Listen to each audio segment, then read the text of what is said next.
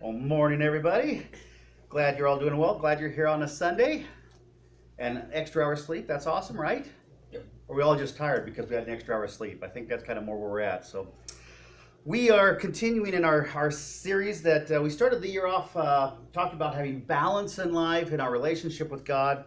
And we're kind of going to end the year right before Christmas as we talk about having a passion for God. Uh, we're looking specifically in our series of seven things that keep us from God and having a passion for Him. And passion is important, and we'll we'll dig into that today like we did last Sunday. But there's a little story about a little boy, and maybe somebody could relate with this when you were parents. Uh, this little boy was in the house, and Dad came home in the afternoon after working over a long day, and Dad's just exhausted and tired, so. He kicks his shoes off, he puts his slippers on, he grabs a newspaper, and he kicks back in his recliner, and he's reading the newspaper and just kind of kind of relaxing before dinner, right? And his son comes up to him, he kind of walks up and he goes, Dad, Dad kind of puts the paper down for a minute. He goes, Yeah, son. He goes, Dad, I love you. Dad goes, Son, I, I love you too. Dad picks the paper back up and he's reading the newspaper and boy just hasn't had enough yet. So he walks around the corner where Dad's looking at the newspaper and he looks at the newspaper and he sees Dad's arm and he, he rubs Dad's arm and he goes, Dad? Dad goes, Yeah? He goes, Dad, I love you. His dad says, I, I, I love you too, son. Picks the paper back up and reading again. Finally, after about 30 seconds, the son just comes bursting through the paper, grabs hold of dad's neck, and just is loving and kissing him. He goes, Dad, I love you so much, and I just have to do something about it. Yeah, you're waiting for a joke. There's no joke there, right? You're waiting for the punchline. It's just this boy had a passion for his dad. Can you remember that when your children would just run into your arms? Just with love and intimacy, and they just wanted to be with you. Or, or maybe it's like what Tara goes through every time she walks up to our house, where Sophie comes diving out the door, running up and jumping on her to kiss her and see her and everything, because she just has this passion for her. You know, this is a good thing to have passion, right? I mean, it's it's awesome to be greeted with passion, and it's good to have that passion to reach out to to desire someone or something so much. You just you just like the little boy, you just have to do something about it. And that's where we're at in our series. That I hope that you have a passion in your spiritual life to where you're not just going, Dad, Father in heaven, I love you, but you're like the little boy that's just like, you're like, Dad, Father in heaven, I love you, and I just have to do something about it. I'm just compelled to act because I love you so much. But the reality is this too often in our Christian lives, we end up in a rut, right? We end up in that rut, kind of uh, what we call apathy, right? Where we just show up and it really doesn't matter. I mean, we're just kind of, yeah, we're here and we're in church and praise the Lord and we're doing this and we're doing that. And but there's really no emotion in it. There's no there's no sense of urgency in our, our seeking God. There's there's no passion to compel us just draw near to God, to pray, to be in fellowship, to serve, to give. You know what I'm talking about? You ever been in that rut? And for most Christians, sometimes this ends up being a big rut. I mean, I kind of put it in my own little weird way of thinking. It's like I could be taking the dog for a walk when I'm in this apathy place. Godzilla could fall from the sky and land on my house and destroy it. And I'm like, well, that figures. Right? I mean, we just don't care, right? We get in that point and we just don't care. Apathy in the life of a Christian, I guess I could call it, it's like COVID, right? It's just horrible. It just drains you of all energy. It beats you down. It makes you just want to sleep and go hide and pull the covers over your head and never see the world again. And that's why, as Christians, it's so important for us to get rid of apathy and to reignite that passion that we have for God. That passion that drives us and compels us to just do something about our love for God. Well, I looked up passion in the dictionary. Don't know if you've ever done that. You can go home and do that this afternoon. It's kind of fun. I came up with two definitions for passion. The first one was this a strong and barely controllable emotion. Isn't that what passion is? A strong and, I mean, you just can't contain it. It's barely controllable. And the second definition I thought was interesting because I think this ties into our lives as Christians. It was the suffering and death of Jesus. Remember the passion of the Christ that died for us. And I believe for us in salvation, we live in both of these, or we should live in both of these. We have the passion of the Christ that is, out of his passion and love for us, has gone to the point of death to redeem us, to restore us back in relationship with him. And in that, when we receive salvation from Jesus, we're filled with the Holy Spirit, and we should have that passion for God. I still get jealous of brand new Christians in my life today. Do you know why? Because you ever see a brand new Christian? You just can't shut them up about Jesus, right? They just want to do this ministry and this ministry and this ministry. God is so good. And I read this today and I heard this Christian music song. Oh, it's just so wonderful. It's just like. And I know that I feel that way because inside I'm actually a little jealous, right? Because they have something I know I should have and I know I should be acting that way, but I'm not because I'm kind of apathetic and I'm in that rut. We have to let the Holy Spirit impact us. And where the Bible says, do not quench the Holy Spirit who dwells within you, it's not just about not letting the Holy Spirit move through you, but it's also about not hindering the Holy Spirit from giving you that joy, that passion, that exuberance for life. Most Christians, I think, would agree that kind of like Peter. Remember what you know Peter's impulsiveness to be like, "I love God so much, I'd be willing to die for Him." I'm like, "That's great," but my take is this: Why don't you live for Him now instead? Right? We all are willing to die for Jesus because He died for us, but the issue is really more living for Jesus now than dying. Because we all know we're guaranteed to die. We all know that we will be born again in Christ and be resurrected. So the issue really isn't dying for Jesus, it's actually more living for Jesus now. And that's what we want to focus on. I saw another article that had three statements about passion. And it made these three statements. First of all, nothing significant Nothing significant is ever done without passion. Would you agree? I mean, you see people with passion, whether it's it's in the Olympics or it's in doing something or a ministry, whatever it may be, and they're just driven to do that, right? Nothing will get in their way. They overcome any obstacles. They'll go to any extent to reach their goal. So we know that in our life too. Nothing significant is ever done without passion. And in our spiritual life, it's another reason why passion is so important because it impacts the ministry and service that we do. It impacts the love that we have for others, doesn't it? It impacts the reality of focusing my life on me instead of focusing on Jesus and honoring him by blessing others.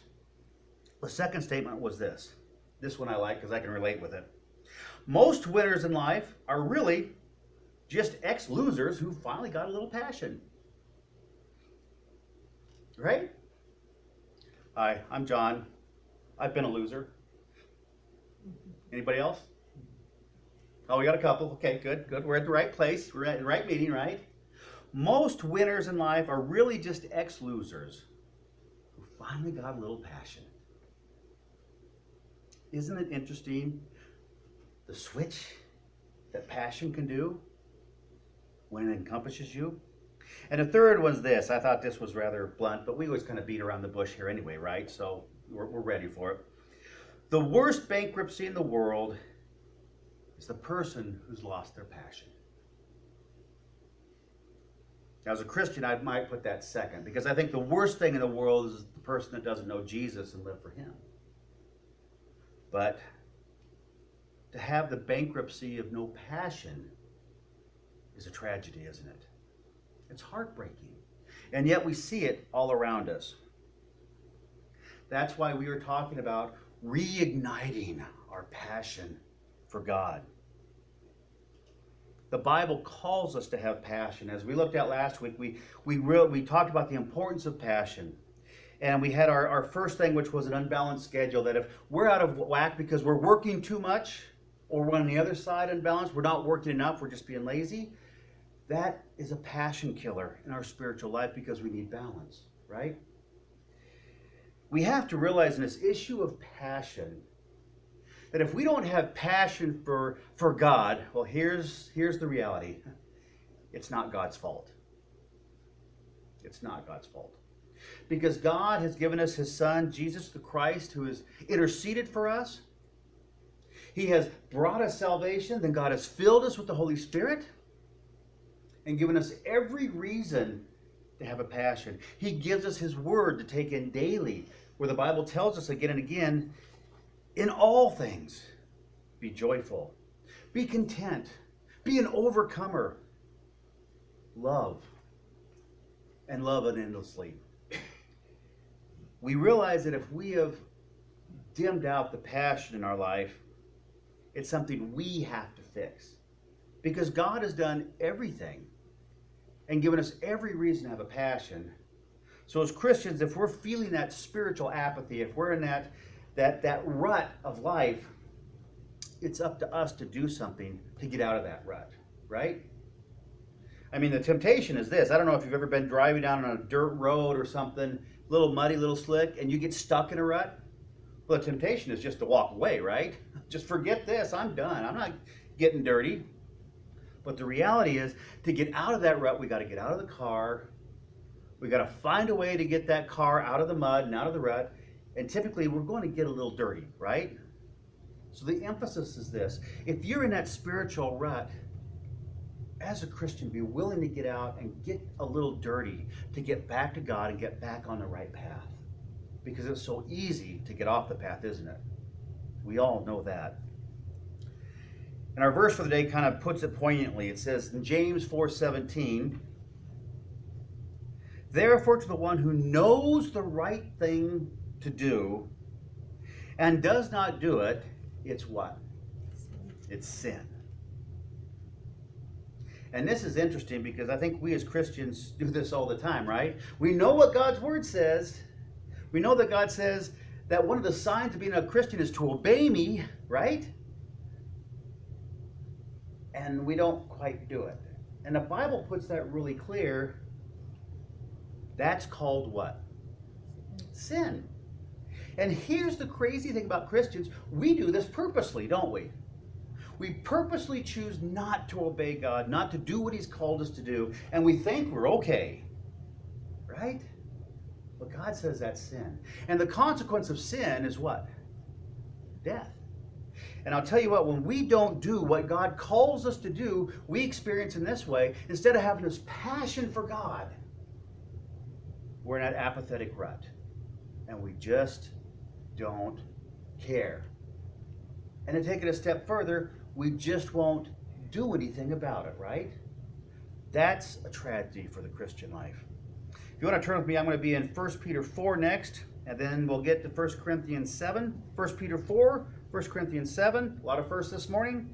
So let's take root at passion killers. We were talking over the series about seven passion killers that keep us from God. Because the reality is, before we can do something for God, we have to stop doing the things that keep us from Him. Make sense? To do something for God, we have to stop doing those things that are keeping us from Him and driving that passion away.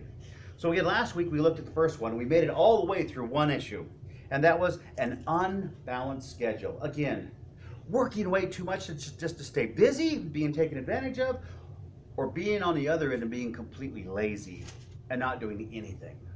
That will attack our spiritual life to that point that we just, again, we get to that point we just don't care anymore, right? Number two, we start off this morning with this. If you're taking notes, an unused talent or an unused gift that God gives you. 1 Peter 4:10 says this, each of you has been blessed with one of God's many wonderful gifts to be used in the service of others. So use your gifts well. Well, if you're like most Americans, when you receive a gift, you think it's really for who? For me. you give me a gift, it's for me, it's about me, I get to keep it, it's all mine, nanny nanny boo boo, you can't have it, you can't touch it, you can't play with it, it's mine. Right? But God's word says something radically different to the Christian. Radically different. He says, and again in 1 Peter 14, each of us And for you good Greek scholars, when it says each of us in God's family, how many people does that mean? Every one of us. Is anyone excluded? Nope, it's everyone. Each of you have been blessed with one of God's many gifts. And some of you have been blessed with multiple gifts. To be used in what? The service of others. So use your gifts well. Here's the radical thing that when God gives us something, God says in His Word it is better to give than to receive, but He gives us stuff and then He expects us to use those gifts not for our own personal gain, not for our abundance, not that we can, can spiritually go bigger, bigger, bigger because we're just hoarding all this stuff in, but our gifts are to be used for what? For the service of others. That's where God makes the church to come in. But when we come to church, everyone has a different gift. And they're all good because they're all from God, they're all a blessing. And when we use all those gifts to intermingle together to bless each other, the church functions well. It's the same in a personal family. When everybody does their part, the family functions well. But when someone doesn't do their part, well, then there's anger in the house, right? There's frustration, there's resentment, and it creeps in. The talents and gifts that God has given you and me are not per se for our own personal benefit, they're for the benefit of other people. My gifts are made for your benefit, and your gifts are made for my benefit, so that's why we're called to share. That's one thing I think this church does quite well. I don't think we have stingy spiritual people here. We have a group of Christians that as God has blessed us, we are more than willing to give to each other. Wouldn't you agree? I mean, I don't think we have a group of stingy Christians here that just show up and it's like, well, just what are you going to do for me? Well, what in the message is, is there for me? I mean, that is there, but we come to church to draw closer to God, and we do that by serving. I love the pictures that we looked at in our last series about Jesus serving. It seems that everywhere he went, he served, didn't he? He would serve and he would heal those who were sick. He would serve by instructing those in the synagogue and other places on the rightness of God's word. We read about him on the road, about the two disciples on the road to Emmaus. He walked with them and he went to their house, and then instead of them serving him, what did he do? He picked up the bread and he broke it, and he blessed it, and he gave it to them and he served them.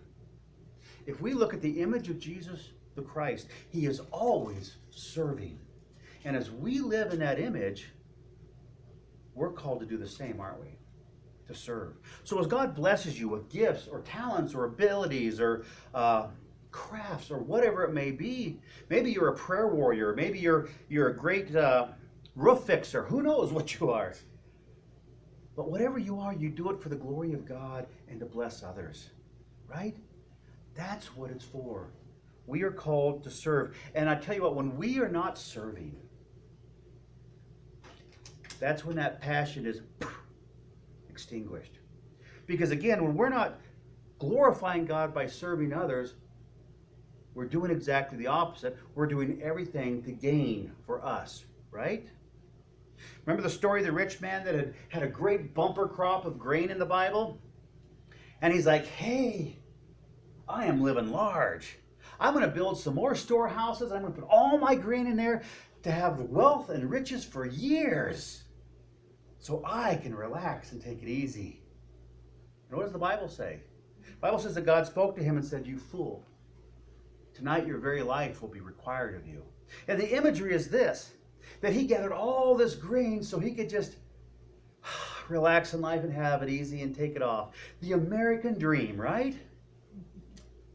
And the image is that God's saying, I gave you that abundance because every good thing that you have as far as a Christian comes from me. I gave you that abundance not to keep for yourself, but to what?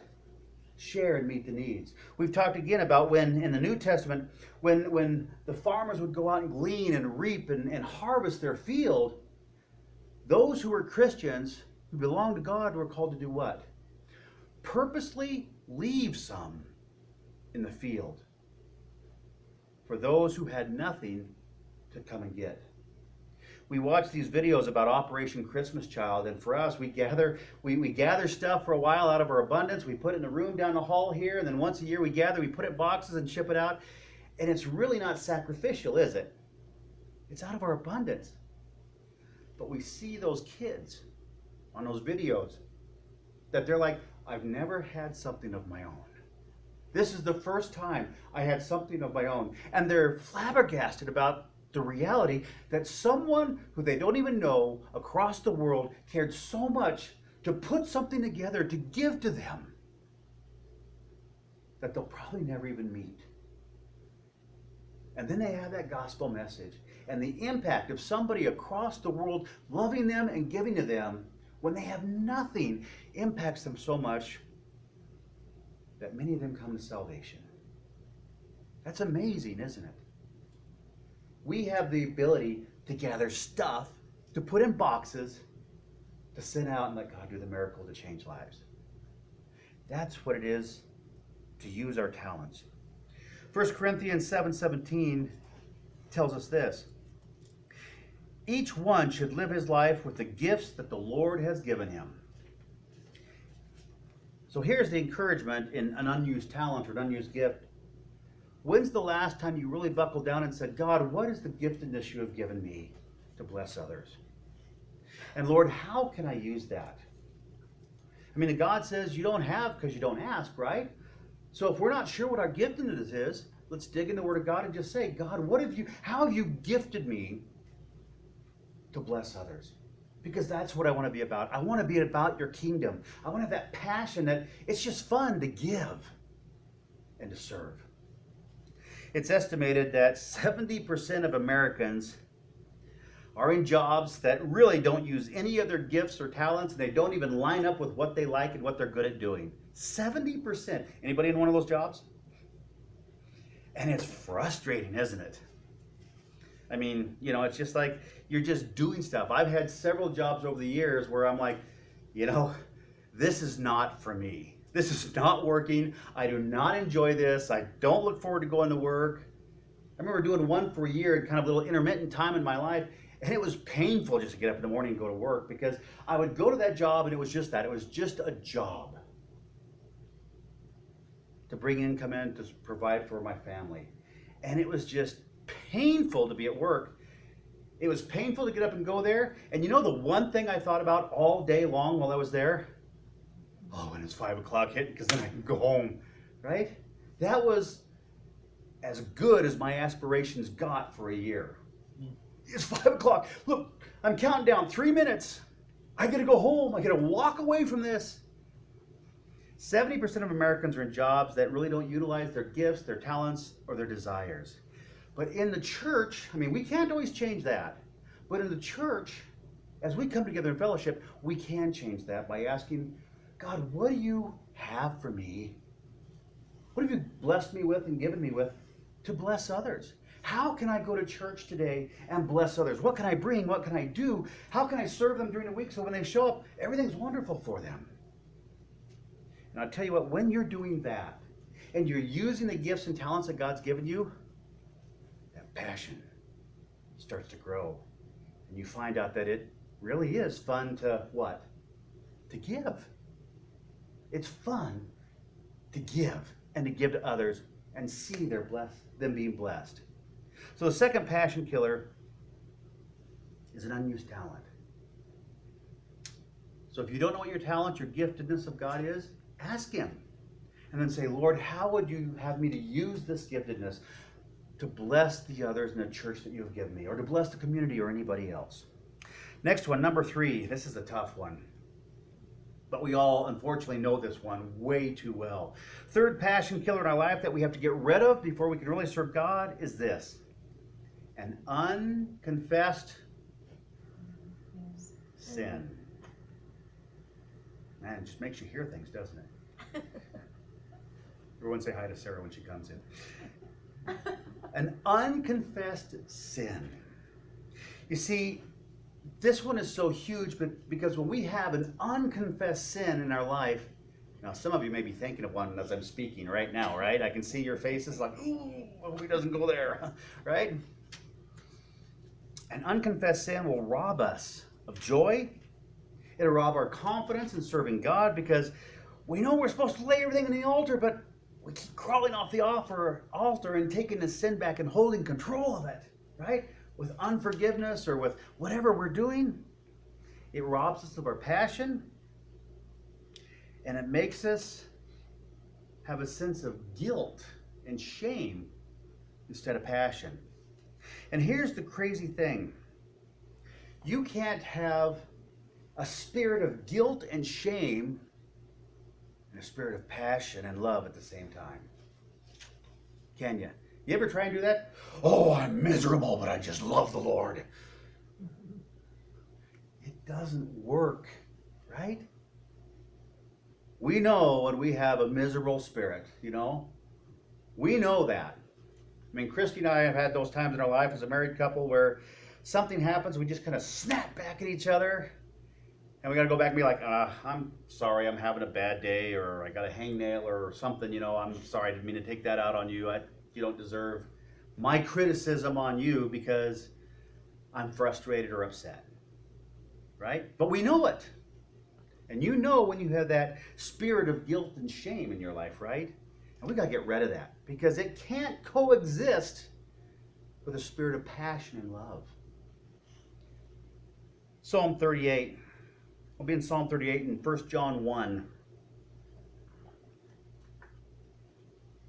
This is uh, King David speaking about the guilt of his secret sin and the crazy thing about King David, when he did this secret sin that we probably all know about, when he did it, he tried to cover it up, thinking, well, it'll be okay. All that that secret sin did was compel him to do more and more and more what?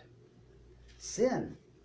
The secret sin of, of lust that he had, of, of self gratification that he had, led him to try and deceive someone. And when that deception didn't work on the person, it led him to kill that person. What a horrible thing. All because of unconfessed sin. And then when the prophet comes in and tells David this story about, you know, there was a, a, a, a poor farmer who had one little lamb, and there was a great wealthy man who had hundreds of lambs. And yet, when it came to feast time, the great wealthy man, instead of taking from his own flock, went and took someone else's lamb. And King David is infuriated, right? And then the prophet says something very convicting. What does he say? You're the man with all the lambs. You're the man that took the other man's lamb. And David's heart is crushed because he's confronted and convicted by his sin. And we read this about what he says about that conviction in, of his own personal sin, unconfessed sin in his life in Psalm 38, verses 4 and 6. He says, My guilt has overwhelmed me like a burden too heavy to bear. Anybody relate with that? you have an unconfessed sin, it just weighs on you. And then he says, I am bowed down and I am brought low. And David is bowed down and brought low, not in worship, not in praise, not in, not in bowing before God, but he's brought low by the weight, the guilt, the pressure of the unconfessed sin. And that's what unconfessed sin does in your my life. We can't have that passion and that joy because the weight of that sin is just bearing down on us. And we have to confess it and get out of that. Anybody in this room ever use a computer in our modern age, right? You ever be using a computer and all of a sudden it just crashes?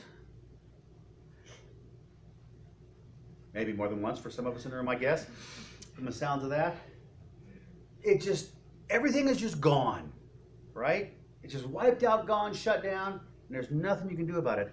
That's kind of what unconfessed sin does to our spiritual life. It just crashes us. It brings us down. So what we need to do is fix the problem quickly to get this issue of an unconfessed sin out of our life, to get the guilt and shame out so that we can do what? we can put in the passion and the love of God. 1 John 1 9 says this. This is great news for us if we have unconfessed sins.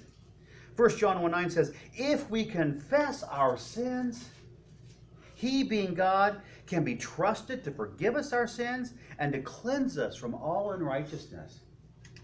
Well, that is a cool verse, right? If, conditional, if we choose to confess our sins, God is faithful, God can be trusted not only to forgive us our sins, but what else does He do? He cleanses us of all unrighteousness, which opens the door for love and passion and contentment and joy to come back into our life. We sometimes make life way too hard, right? Because we hold on to these unconfessed sins for some stupid reason that I do it too and I still don't understand it. But it's confessing it to God and saying, God, just take it away. This burden is too heavy for me to bear. And like King David, it's just weighing down on me like a massive stone. God, just take it away. And when we confess that, God takes it away and then cleanses us of all unrighteousness. It's a beautiful picture. So if you have unconfessed sin, this morning before you leave, reach out to God and confess that and just say, God, take it from me.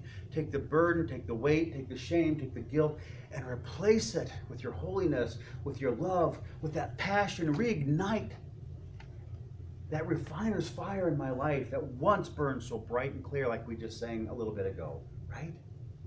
Fourth one. Oh, we're getting way too close to home now, aren't we? Ellen's going, Don't go there, John. I don't want any more. I'm done. Just let me go home. Fourth thing that keeps us from having a passion from God is this an unresolved conflict. You know, you had a little tiff with someone, or you just don't like the way someone did something, or whatever it may be, and it's unresolved in your heart. You haven't settled it. You know, the Bible says that we are called to not let the sun go down without dealing with our anger issues, right? Without resolving conflict. But we sometimes think we know better. So instead of dealing with our anger issues and our resentment before the sun goes down, like the Bible says, we take it to bed with us. And we think about it all night long. And we feed it. And then we begin to think about revenge and what we could do to them. And no, death is too easy. We got to make them suffer. Not that I know anything about that, right? I'm just saying what I hear from other people. Right? You know what I'm talking about? Instead of dealing with that anger with, with God and maybe even the person, we take it to bed, bed and we stoke it like a fire and we get that flame roaring.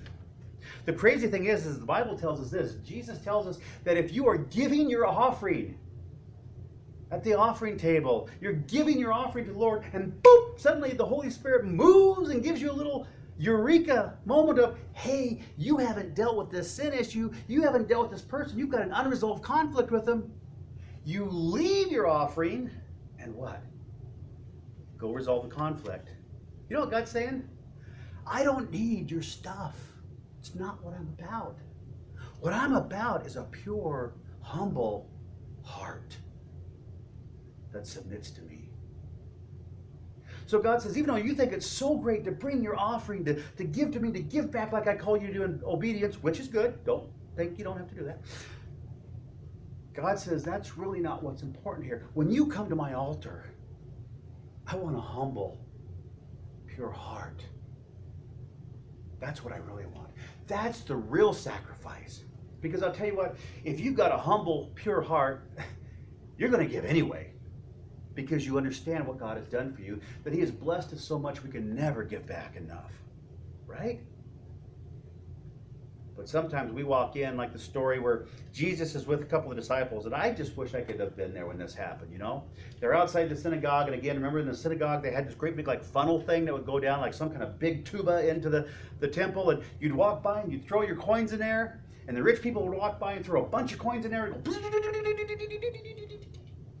feel like, wow, you're really giving to the Lord.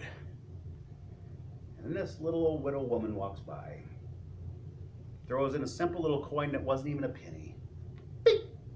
Are like, wow, she's pretty stingy, isn't she? That's what we see on the outside view. And I'm sure the disciples were thinking the same thing. You know why? Because Jesus turns and says, Which one do you think gave the most? And I'm sure they're proud peacocks popping up, going, Well, of course, the guy that threw a lot in. And again, God's saying, I don't need your stuff. I gave it to you in the first place. I don't need your stuff. I need your heart. And Jesus turns to him, probably blows him away. I just wish I could see the look on their faces like, uh, and jab at each other, going, We got it wrong again. Thought I had it this time. Ding! Back to the drawing board, right? Jesus says, the rich man gave out of his abundance. It didn't even cost him anything to give. He just had a bunch of stuff and he gave it. Easy. But the woman gave everything that she had. Who do you think Jesus was inspired by at that moment? A woman. Because she's like, Lord, I love you so much. This is all I got. But I'm giving it to you because you've blessed me with it so much. I'm willing to give it back because my relationship with you is so much more than this stuff. Now, as Americans, we have a problem with that, don't we? Because we have the bumper stickers on our car or RV. He who dies with the most toys wins, right? We try and take it to the grave with us, you know. We we do all this stuff to keep our stuff. We we build more garages and sheds to have more stuff, and I'm just as guilty. So don't think I'm talking to you. I'm talking about myself. Unfortunately, I'm doing my confession now, so I can get rid of that one. Right? We think to gain more stuff is good. When Jesus says you got to remember what's important, it's a pure heart, a humble heart that is willing to love me above everything else. When we have an unconfessed sin, it ushers and opens the door for three emotions that come into our lives that kill passion. First one is resentment. You ever notice when you're not happy with someone or you think they've wounded you or backstabbed you or betrayed you or wronged you in some way? First little emotion that pops in is resentment. Well, they think they're all this, but they're just really nothing. Right? Just don't like them. I don't like how they do their hair. It's terrible, right? We get this resentment. The second one that comes in is a little jealousy. Well, they probably think they're getting away with this, don't they? Well, they should come to me and apologize. I shouldn't have to go to them. They should come to me. The third one is prolonged anger. Right? You don't put it to bed when the sun goes down like the Bible says. You carry it sometimes for days, weeks, months, or years. And it gnaws on you all that time, right? Job 5, chapter 2, and Job 18, if you want to be there. Reading out of a modern version. Job 5 and Job 18. Job was a man who deserved to be angry, right? Job had done nothing wrong. In fact, Job, the Bible tells us that God looks at Satan and says, Have you seen my servant, Job? Notice the adjective that he gives Job? My servant. Have you seen my servant Job? He's the most righteous man down there. And here's Satan, his little anger, resentment, and jealousy. And he's like, Well, yeah, because you blessed him so much. If you blessed, if you took all those blessings from him, he would not like you. You see what resentment and anger and jealousy does? And so God says, You can take it away from him. And Satan comes back again and says, Well, yeah, but you still left him with his health. God says, Okay, you can take it away from him, but you can't kill him. He loses all his possessions. He was a very wealthy man. His entire family. His wife looks at him and just says, Why don't you just tell God off and die and get it over with? He loses everything. He was a man who had every right to be angry, right? But because his heart was locked into God, and again, Job realized it wasn't about his stuff, because he knew the, the Lord says, The Lord giveth, and the Lord taketh away. But in the end, it all belongs to the Lord. We're just kind of having it on loan for a little while, right? Job understood that, and so he never got angry. And Job 5 2 says this resentment destroys the fool, and jealousy kills the simple. Resentment kills who? The fool. And who is the fool? The fool is the person that will not get rid of resentment, so he or she lets it eat at them constantly, and they carry that resentment with them everywhere they go. And they become just little bitter, angry people. Right? And then he says, jealousy kills the simple. Well, the simple is the person that just can't get beyond the fact that somebody else has something they don't have, and it's just not fair. Right? I just don't like it. So if we don't want to be simple or a fool, what do we have to do? Get rid of the resentment, get rid of the anger, get rid of the jealousy, and resolve the conflict. Because really, in the end, anger doesn't always hurt that other person. Who does it really hurt? You. We always think unforgiveness hurts the other person. You ever see the other person? Well, they just move on in life and go on. They don't care. Doesn't hurt them at all. And you're going, I'm not going to forgive you, and it's going to hurt you so bad. And they're going, hmm, go for it. I'm having a great life. I know God's forgiven me. I'm moving on my way. It's the person who holds that anger, that unresolved conflict, and doesn't fix it. It's the person who doesn't forgive. It just destroys their life, doesn't it? Eats away from them constantly. And that's why it's so important. Job goes on in chapter 18, 4 and says this, again in a modern version of the Bible. It says, You are only hurting yourself with anger. Well, some of you want to right now say, Well, John, that's not in the Bible.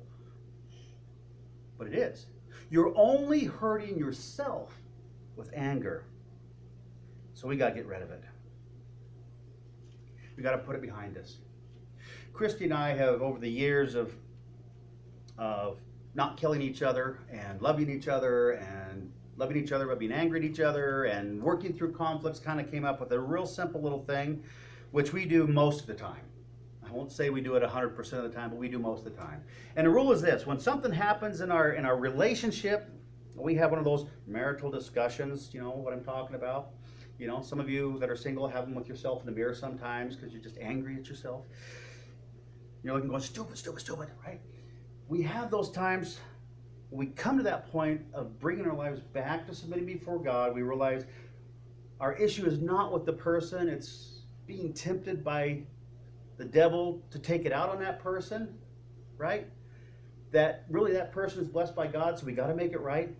We kind of have this simple rule, which again, we're not perfect, we're still working on it.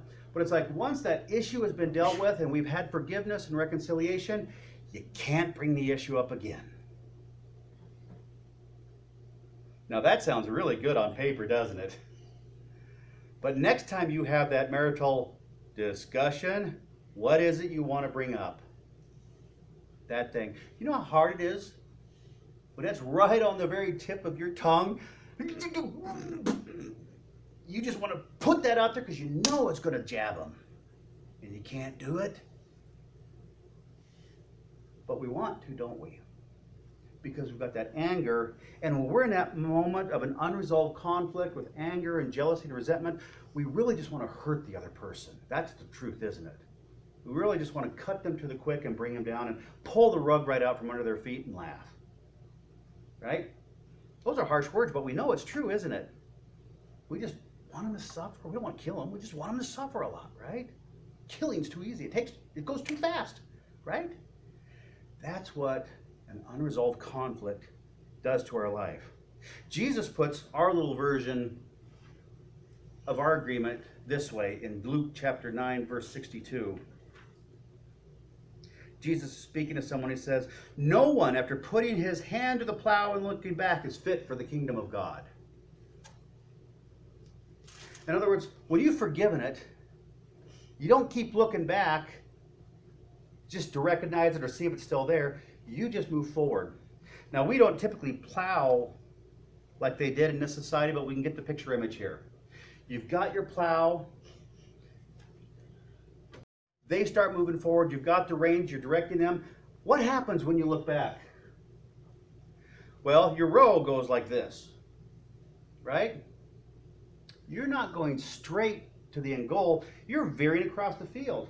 Most of us can recognize it this way. If you're driving in your car and you look, Tara says I do this all the time, so I'll just confess that too.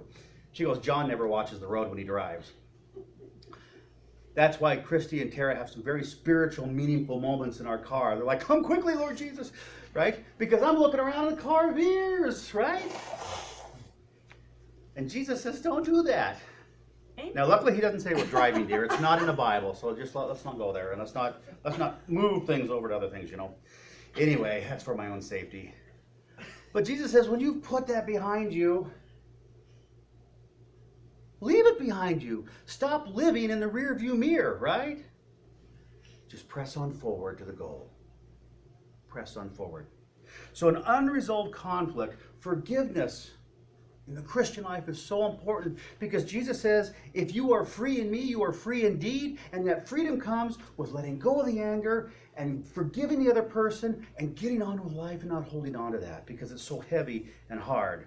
And there are some here who may be thinking with that, well, that sounds really nice, but you don't know what they've done to me. Well, you're right, I may not. But God does. And He says, forgive them when Peter thought he was so cool when Jesus said, How, you know, how, how many times should you for, forgive someone? And Peter's like, Seven. Because the standard at the time was like three. So Peter thought he was going over. And Jesus says, Peter, dude, seven times 70. And Peter's like, Oh, dang. I missed it again. Back to the drawing board. People get so hung up because of what others have done to them. Well, here's if you're one of those people, here's what I want to pose to you. What have you done to God? That's unfair. And yet God forgives you. So we should forgive others. Now, I'm not saying there aren't consequences for some things, and I'm not telling you just to let them off the hook. What I'm asking you to do in forgiveness is put them on God's hook. Let Him be the one who takes care of them. In fact, God says that. He says, Vengeance is mine, saith the Lord, right? When you forgive someone, God just says, You do your part to live in freedom. Get rid of that. Be free. Right? Woo. Be free.